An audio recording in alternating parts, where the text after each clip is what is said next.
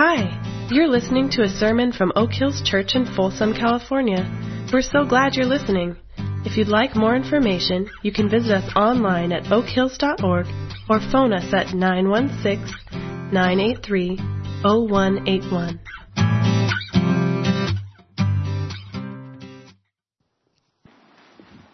One of the things that is encouraging and insightful about spending time in front of the Bible and letting it sort of work its way into us is the way in which when we do that, we very often come across real people living in a real, often messy world. And the way in which God interacts with them, the way that which God comes to them and speaks to them, and these everyday life situations people are facing, used to face, still face, the stuff that we deal with, we can turn the pages of the Bible and find examples of people who were seeking to live their lives for God and under God, and their lives and the circumstances of their lives unfolded in a particular way, and they found themselves in a certain situation.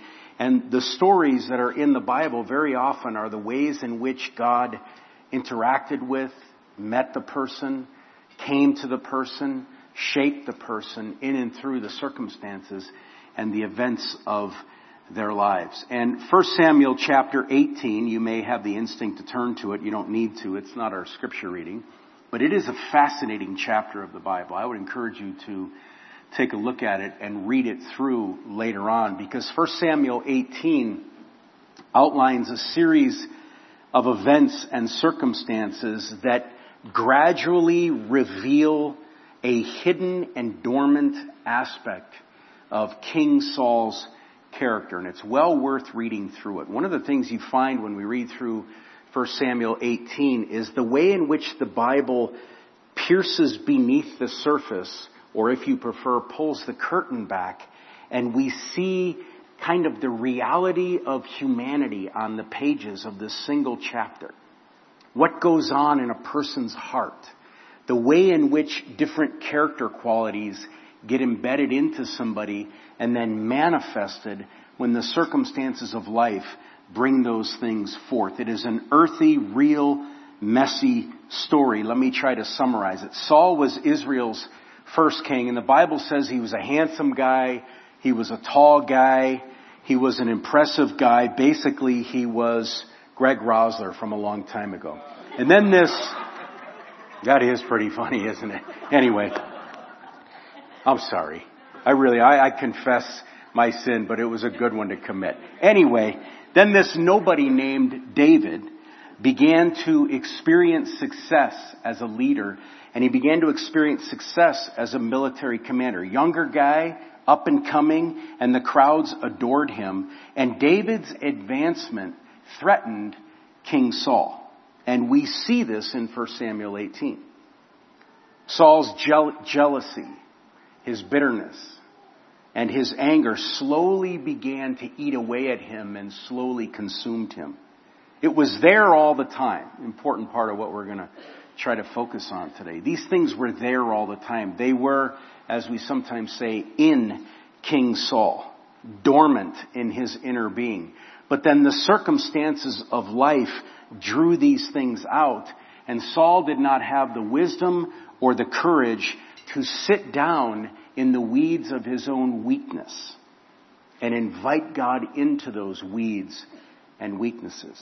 And so for the rest of his life, quite literally, Saul held David in contempt and relentlessly chased after him in the hopes of killing him. It's a familiar but rather unfruitful tactic we frequently employ. It goes something like this. When our insides are in chaos or in trouble, we look to something outside to blame.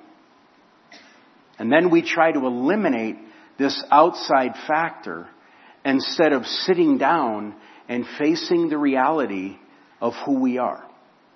So the frailty of Saul's character was exposed, but he didn't want to face it. He didn't want to look at it. Instead, what he wanted to do is find something external, namely David, to blame for his internal disruption. And that is why he's such a tragic figure in the Bible. Saul hunted David. And for a long time, David was on the run simply to save his own life.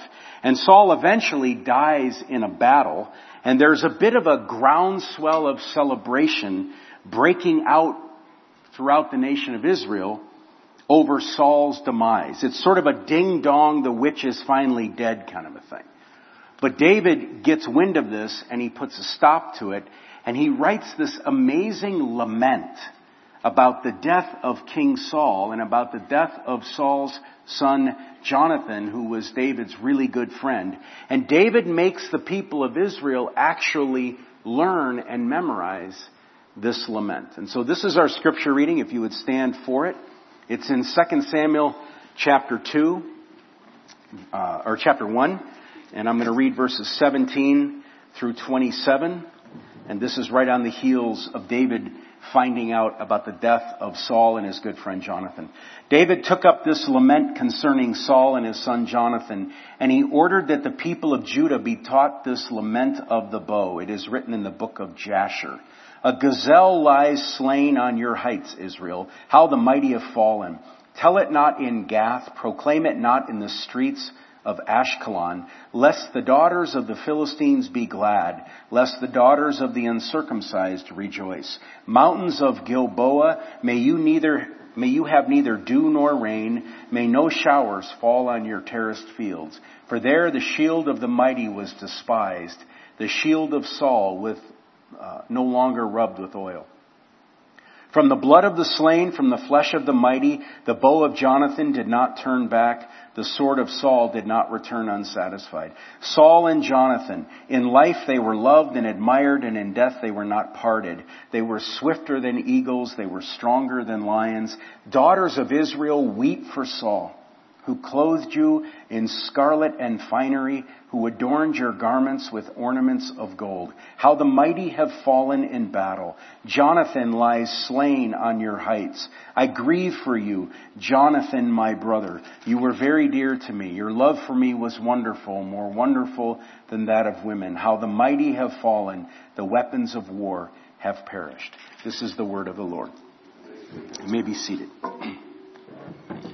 Just to say it straight up, today is about character formation.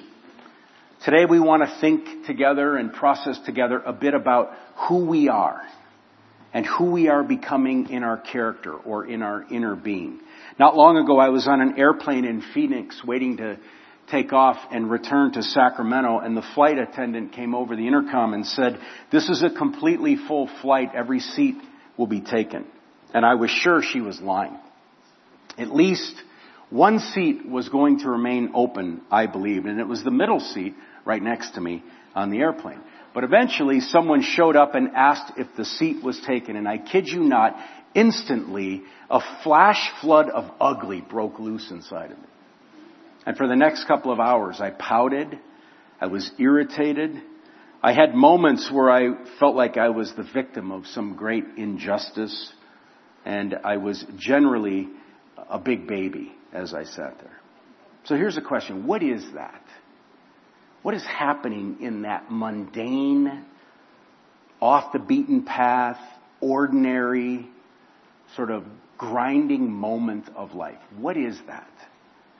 And maybe more importantly, does it matter in the life I'm trying to live with God and before Him, or is it really no big deal? Just kind of part of an imperfect and flawed life being lived out in an imperfect and flawed world. And so don't even think about it. Why are you wasting your time on it? It's no big deal. Forget about it and move on. I would suggest to you circumstances have a way of revealing our character. A character that is already there. It just needs the right circumstances to pull it forth. Now, what do we mean by character? We're going to talk a fair amount about this today. So when we say character, or we talk about the inner being, what exactly are we saying? Our old friend Dallas Willard writes this, it's on the screens. He says, our character is that internal, overall structure of the self that is revealed by our long run patterns of behavior and from which our actions more or less automatically arise. It is character that explains why we use credit reports and resumes and letters of reference to make decisions about people. They do not just tell what someone did, but they reveal what kind of thoughts, feelings, and tendencies of will that person habitually acts from, and therefore how he or she will act in the future. But character can be changed, and that, of course, is what spiritual formation in Christ likeness is all about. I like the phrase he uses, from which our actions more or less automatically arise. One way to think of character, it's just simply who we are when we can be whatever we want. It's what just naturally and instinctively and automatically comes out of us when things happen. Character awareness is a big part of our growth in Christ's likeness, meaning seeing ourselves accurately and honestly, knowing our particular weaknesses and temptations and sins. With the help of others, learning our blind spots being open to the idea that there are second nature thought patterns and feelings and actions and reactions that Jesus wants to transform in us. Let me say that differently. Being open to the idea that there are automatic responses we have to the circumstances and events of our lives that Jesus wants to transform in us in order to, that we might experience His kingdom in greater measure. If you've been around Oak Hills for a while, you may know character formation, what we're talking about today, is central to who we are and who we want to be as a church. We believe the Spirit of God wants to do transforming work in the details of our inner life and character. And those details, those particulars, those specifics are revealed in the situations and circumstances of life and work and airplanes and marriage and family and friendships and conflicts and painful pasts and all sorts of other things. Who we are and who we are in the process of becoming. The word we're using today, character, is perhaps the central issue in our life with God and in our life with others. Who we are is what influences other people. Who we are is what other people remember about us. Who we are is what shapes our friends and our children and others close to us. Who we are in our workplace is our real work. Who we are in our vocation is really and ultimately our vocation. And who we are in this life comes with us into eternity. And who we are individually as a Christ follower and who we are as a Christian community called Oak Hills Church is what bears witness to the reality of God and His kingdom in this broken and divided world. In Acts chapter 13, the apostle Paul stood up in a synagogue and he delivered a sermon about God's action in the history of Israel. And in Acts chapter 13 and verse 22, Paul says, God testified concerning King David. And this is what God said about David. I have found David, son of Jesse, a man after my own heart.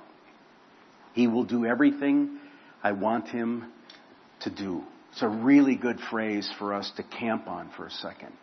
A man or a woman after God's own heart is a wonderful description of what it means to be a person who is growing in Christ-like character. To be after something means to be in pursuit of it. After God's heart is one who is pursuing God's heart. They're seeking to align with God in their inner being and character. They are seeking to increasingly be like Jesus. They increasingly want the inner being and character of Jesus to be their inner being and their character. They are oriented toward learning how to care about the things God cares about and respond to life situations the way Jesus response. So let's talk about an important daily decision we have to make. A person of character, or if you prefer, a person after God's heart, is never very far from some version of this question. What does it look like for me, given my personality and given my history, to grow in Christ-like character. A person of character, oriented toward God's heart, is never far from this question. But it is a terrific mistake for us to think or assume that everyone who identifies as Christian really considers this question. Meaning, there are plenty of people who identify as Christian who rarely consider such a question.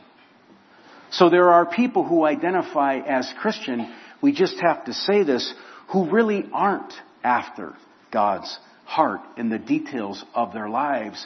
For if everyone who identified as Christian was after God's heart in the details of their lives, it would seem to me this world would be a far better place. So when it comes to our character, you and I have a decision to make. And it's kind of a daily decision. In fact, I would venture to say, in some respects, it's a moment to moment decision. It certainly is not a one time decision. I want to be someone after God's heart. Okay, great. Check that off. What's next on the to do list? It doesn't work like that. This is what Jesus was getting at when he invited his disciples to die to self daily, take up their cross, and follow him.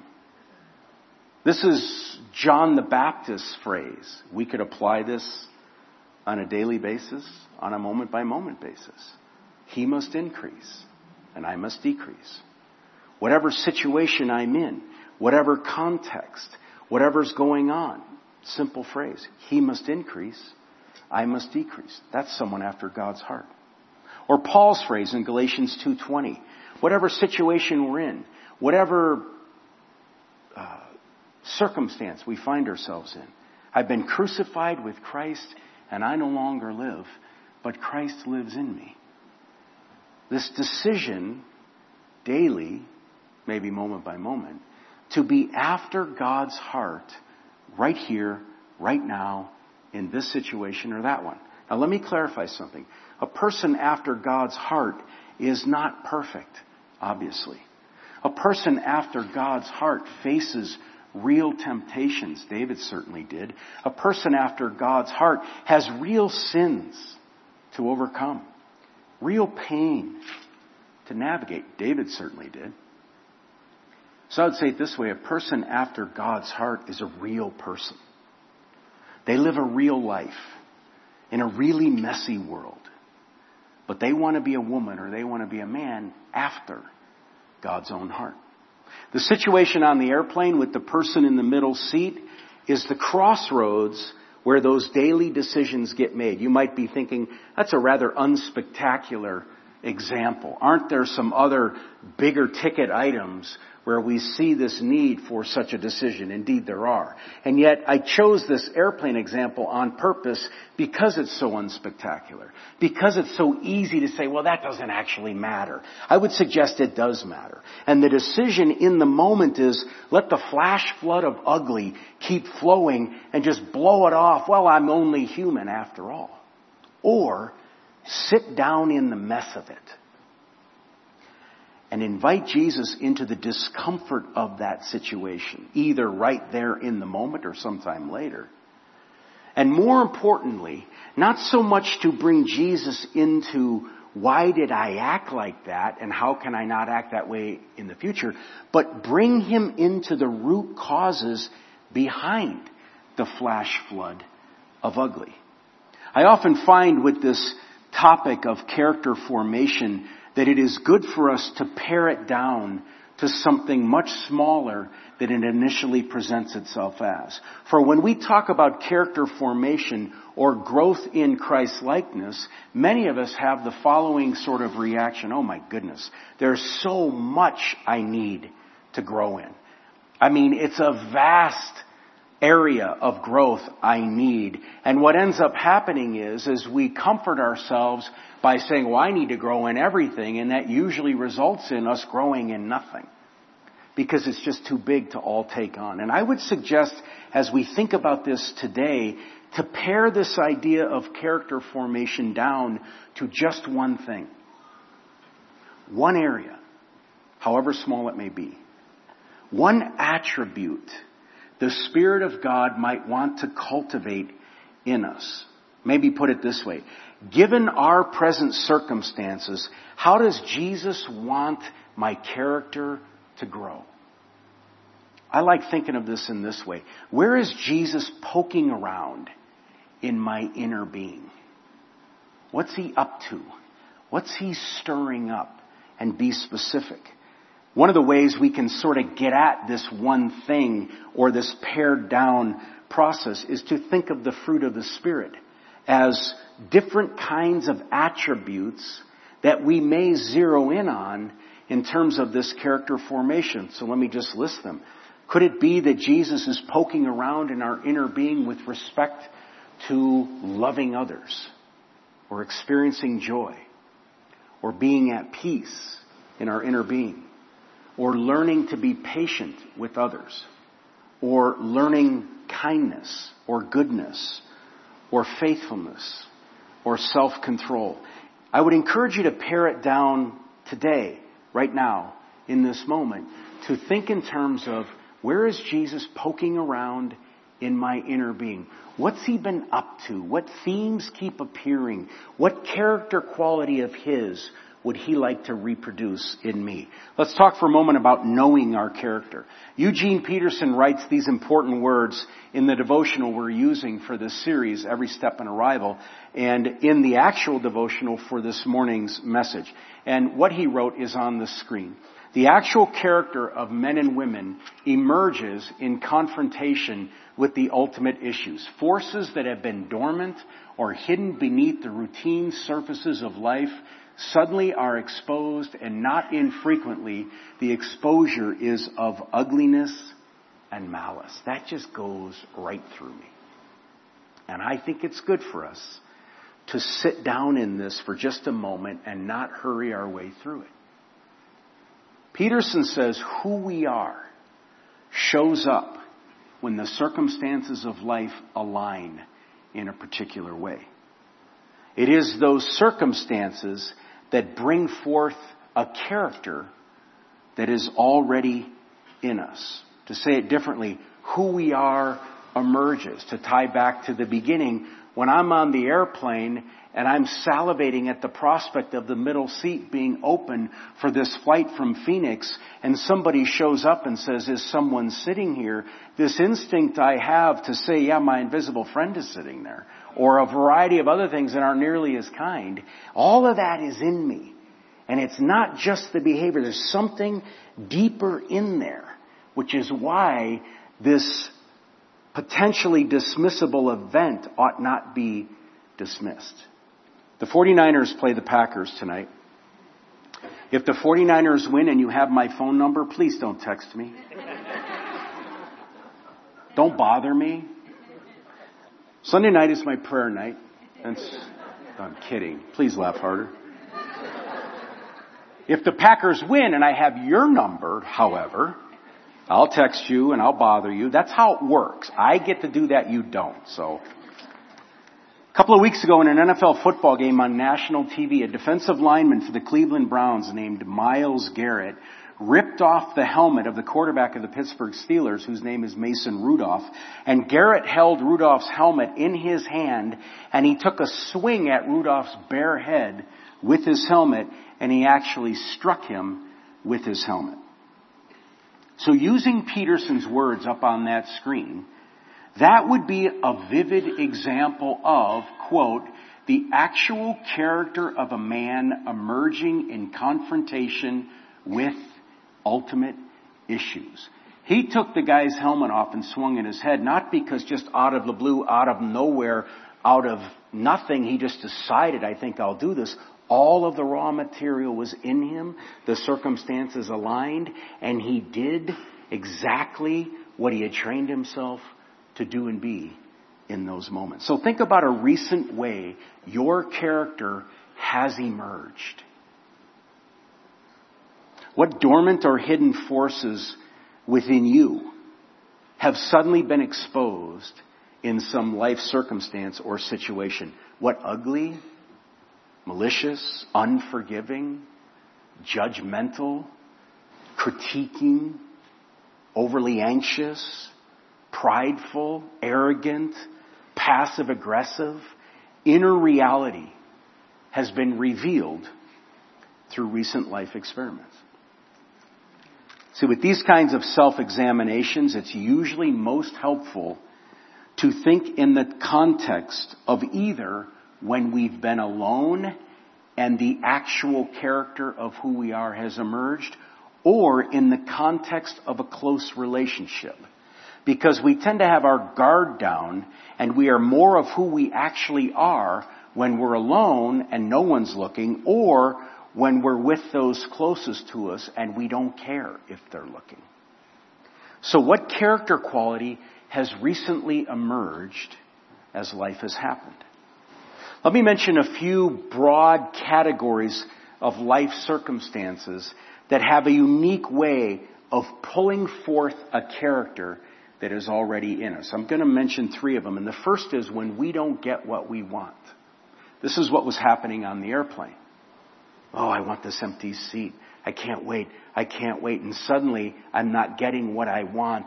And when we don't get what we want, it has a very unique way of pulling forth a character that's already in us. In fact, one of the most profound ways character is revealed is how we respond when we don't get what we want. Now here's the wonderful news where you can test this out. Thanksgiving is Thursday. We will be with our families.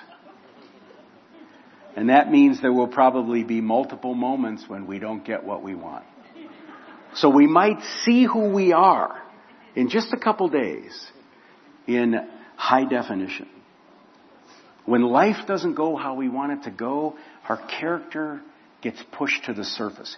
Here's another broad category that exposes what's in us. When we get hurt, someone insults us, someone abandons us, someone ignores us, Someone irritates us. Or this hurt is from the past. Our past keeps appearing in the present.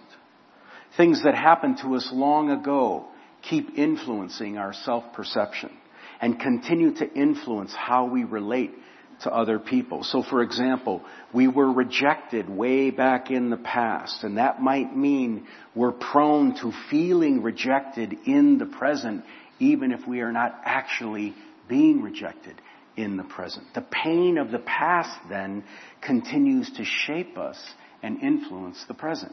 If we want to understand who we are and the character that lies beneath our surface, we need to sit down in the weeds of our pain and take note of our reactions toward those who hurt us or toward those who remind us of someone who has hurt us. Another example, if we didn't feel like our voice mattered in the past, we were ignored, we were dismissed, we didn't have a seat at a table, it is possible we are prone in the present to thinking and even feeling like our voice doesn't matter now. And we may actually react whenever someone ignores or dismisses us or when we think or feel like they've ignored or dismissed us, we end up reacting because all of this pain from the past is influencing the present. And there are like a thousand of these tethers from who we are right now today back to who we were yesterday. It's worth thinking about. See, this is the front lines of Jesus' transformational work. Right in that space where we see that tether from past to present. Here's a third broad category when we, um, that brings out our character. When our enemy gets hurt or loses somehow. We all have enemies. We probably don't call them enemies, but we all have them. We all have others those we don't like, those we don't respect, those we don't understand, those we don't agree with, those we wish were different. And sometimes their pain is our gain. And we should pay attention when this happens. And we should sit down in the weeds of our delight over our enemy's defeat. This is a massive issue today in the political theater we are living in.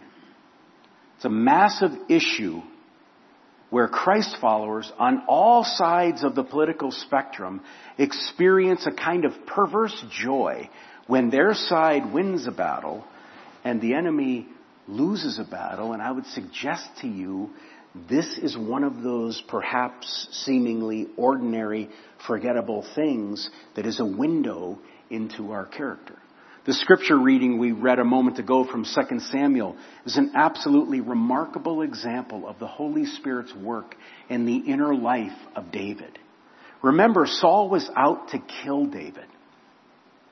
So David's been running around hiding in the wilderness for a very long time. He was in and out of caves, surviving on grub worms and dandelions, spending these long and lonely nights alone out in the wilderness in a cave, crying out to God, legitimately saying, why God? Where are you? Why have you abandoned me to this? What have I done? Lamenting over what has happened, wondering why this has all happened for he did nothing to deserve it. And here's my question. What would you do if you were David and one day you heard about Saul's death? Your enemy. Celebrate his death? See, transformation in a real human being living in a really messy world looks like this. God formed David's heart in compassion and grace toward his enemy, Saul. And he did this as he was darting around the wilderness from cave to cave in lonely nights. God cultivated compassion and grace in David toward the man who wanted to kill him. And so David laments. Let me read a portion of it again.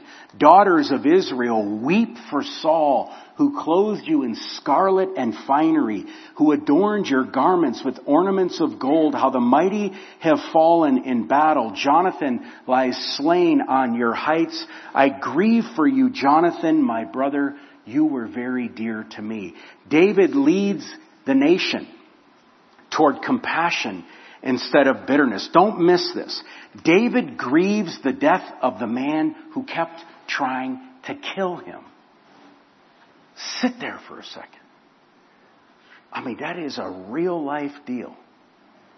This is a real dude who is responding to his enemy with indescribable compassion and grace.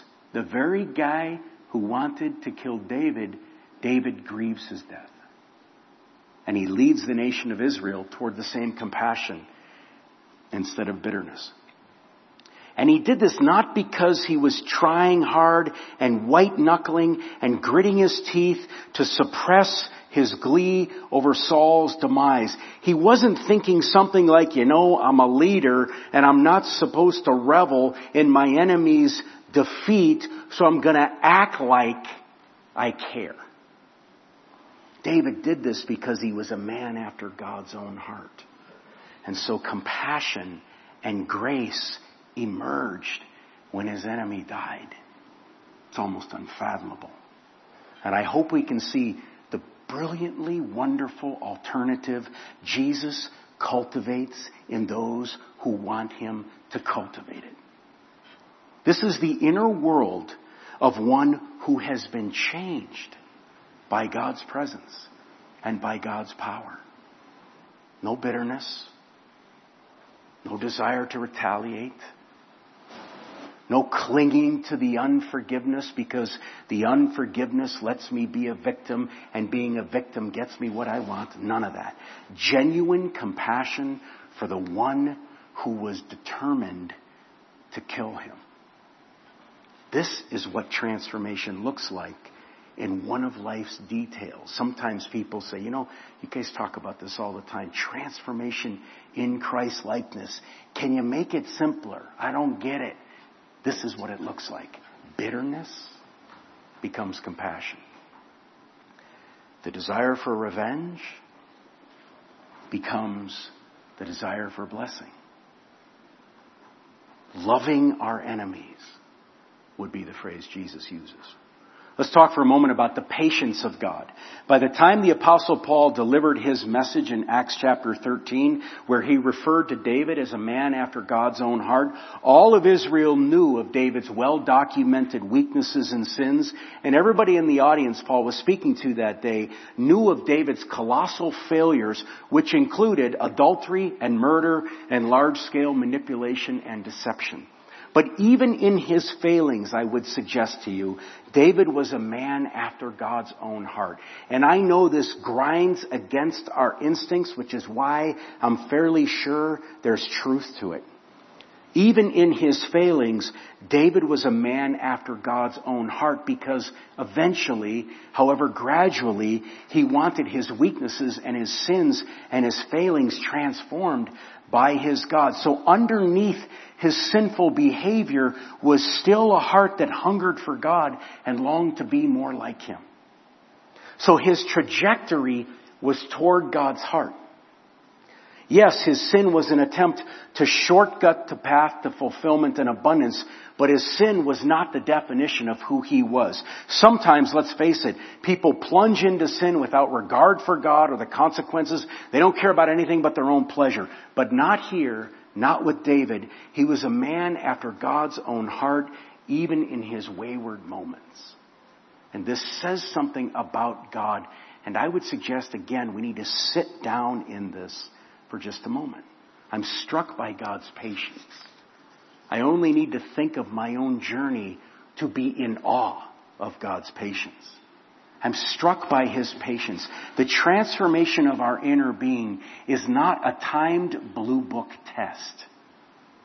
God is patient with us. Real inner life change, if it's going to be real inner life change, takes time. And God is gracious and He's patient with us in the process. So go back to the one thing that came to mind earlier, the one character quality, the one attribute Jesus might want to cultivate in you. Let's pick one. One I've been on for a while is gentleness. I think gentleness is likely needed by many these days, given our world, and I know gentleness is needed by me for the rest of my days growth in gentleness. Inching toward having the gentleness of Jesus in the various situations of life. Here's what I know. God is patient with us through the many stumbles and falls along the way to developing his heart of gentleness. And lastly, let's talk about growth in character. Growth in character is a matter of action, not words. See, like anything, character transformation requires effort, just like anything else. Where transformation is the objective, it requires effort. So put up my buddy, if you would. Take a look at this dog. This is my dog Gus. And uh, this is in the early morning one day. You can see that silver chain around his neck. That's essentially his training collar. And in, we've had about 15 dogs, animals, since Julie and I were married. We've not had a single one that's been trained. So we decided with Gus that we were gonna train him and see if we couldn't make life a bit easier for us. So we got him a year ago in November, and since this past summer, uh, Gus has been training, and Mike, his owner, has been training in how to train Gus. I've had some people that have helped me because I know nothing about this, but ever since the summer, Gus and I have been training, and here's the key thing a little bit, almost every day. That shot was taken early in the morning. I was sitting over in the chair, and he's looking at me, and this is what he's saying to me Hey, you've been sleeping all night. It's time to get up and let's do our training. Let's go. Let's work at it. See, it takes effort to grow in character, to become loving, joyful, peaceful, patient, kind, good, faithful, gentle, self-control. There is no Jesus running around with a magic wand going, oh, Mike says he wants to be gentle. Gentle Ramus. And all of a sudden, wow, look at how gentle he is. Doesn't work like that. We gotta sort of lock in on one of these and sort of orient toward becoming it and put forth effort in training so that it becomes part of who we are. To be after God's heart of gentleness, or you fill in the blank with your word. So what will I do tomorrow to cooperate with Jesus to train to become gentler so the next time I'm on the plane and the middle seat's open and I so desperately want it to remain open, but then someone comes and takes it, gentleness arises automatically when the middle seat is taken. I cannot even imagine that. This isn't rocket science. The Spirit works when we invite Him to work. He moves when we move. I don't feel like exercising. You know, I'm not motivated to exercise. I don't want to exercise. You know, I don't want to go to work tomorrow. I don't feel like going to work. I don't feel like studying. You know, I've never liked sociology, so I don't want to study sociology. I don't feel like brushing my teeth. So I'm not going to do that anymore. I don't want to take a shower more than once a week. I don't feel like wearing deodorant. I don't feel like washing my clothes. You see the point. So let's talk about a couple character forming exercises. I'm going to say nothing about two of them and something about one of them. Character forming exercises. Go back to the one thing you chose earlier. Gentleness, peace, joy, kindness, whatever it is. This has to be a matter of prayer. We have to put forth the effort in training ourselves to grow in these things, and prayer is one of the exercises. Doesn't have to be a big thing. God help me grow in gentleness so I experience the goodness of life in your kingdom. God today, make me aware of those situations that tend to pull forth the opposite of gentleness. And by your Spirit, help me be gentle in those moments so I experience the goodness of your kingdom. Prayer is one exercise. Another exercise or training tool is making time to be with God. I don't mean to rub anybody the wrong way, but it's fascinating to hear people who will often say, I want to be more loving, joyful, gentle, whatever it is, but they rarely, if ever, spend time with the one whose love or joy or gentleness they want reproduced in them. It Doesn't work like that. Making time to be with God, putting ourselves in front of these scriptures and letting them have their way with us. Letting them speak to us, letting them lift up the surface and get underneath us, hearing it, reading it, thinking about it, soaking in it, and letting it work itself into us. And then the last one, the last exercise, maybe the hardest, maybe the one that we can do almost immediately. I just call it counterintuitive action. The ancients used to put it this way we act our way into a new way of thinking and feeling. I don't feel like brushing my teeth. I don't think brushing my teeth matters. Okay, well, act your way into a new way of thinking and feeling. Meaning, do it. See, we've trained ourselves to think and act and react to certain things in certain ways and is profoundly transformative to purposefully go against our ingrained instincts because some of our ingrained instincts are not the way God would have us be. What do I mean? If you tend to hide, counterintuitive, show up. If you tend to leave and run away, counterintuitive, stay. If you tend to avoid conflict, counterintuitive, move toward it. If you tend to play it safe all the time, counterintuitive, take a risk. If you tend to go around and the first things out of your mouth are critiques and complaints of other people, counterintuitive, celebrate another person. If you tend to first word complain, counterintuitive, first word affirm. If you tend to be the loud one who dominates the conversation, be the quiet one. who's being sought after. If you like to sit at the center of the restaurant table so the whole energy of the table revolves around you, go sit at the end of the table and talk to one person. If you tend to sit at the end of the table because you're hiding and avoiding, go sit at the center of the table. If you tend to like the aisle seat on the airplane, oh, I can't even say it. I mean, not even Jesus would want us to take the middle seat if something else was available. Let's pray together. I want to ask you to just zero in for a second. We got a few minutes left.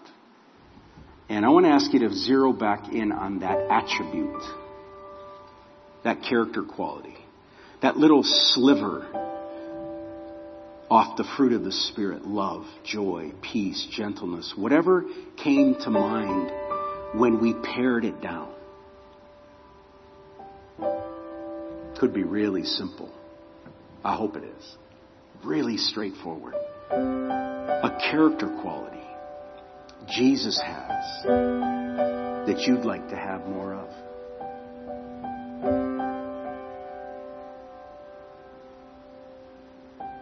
I'd encourage you to just sit right there. If your eyes are closed, feel like leaving them closed. You're not going to sing here. There's nothing to do. Where's Jesus poking around in your inner being? What character quality would he like to cultivate?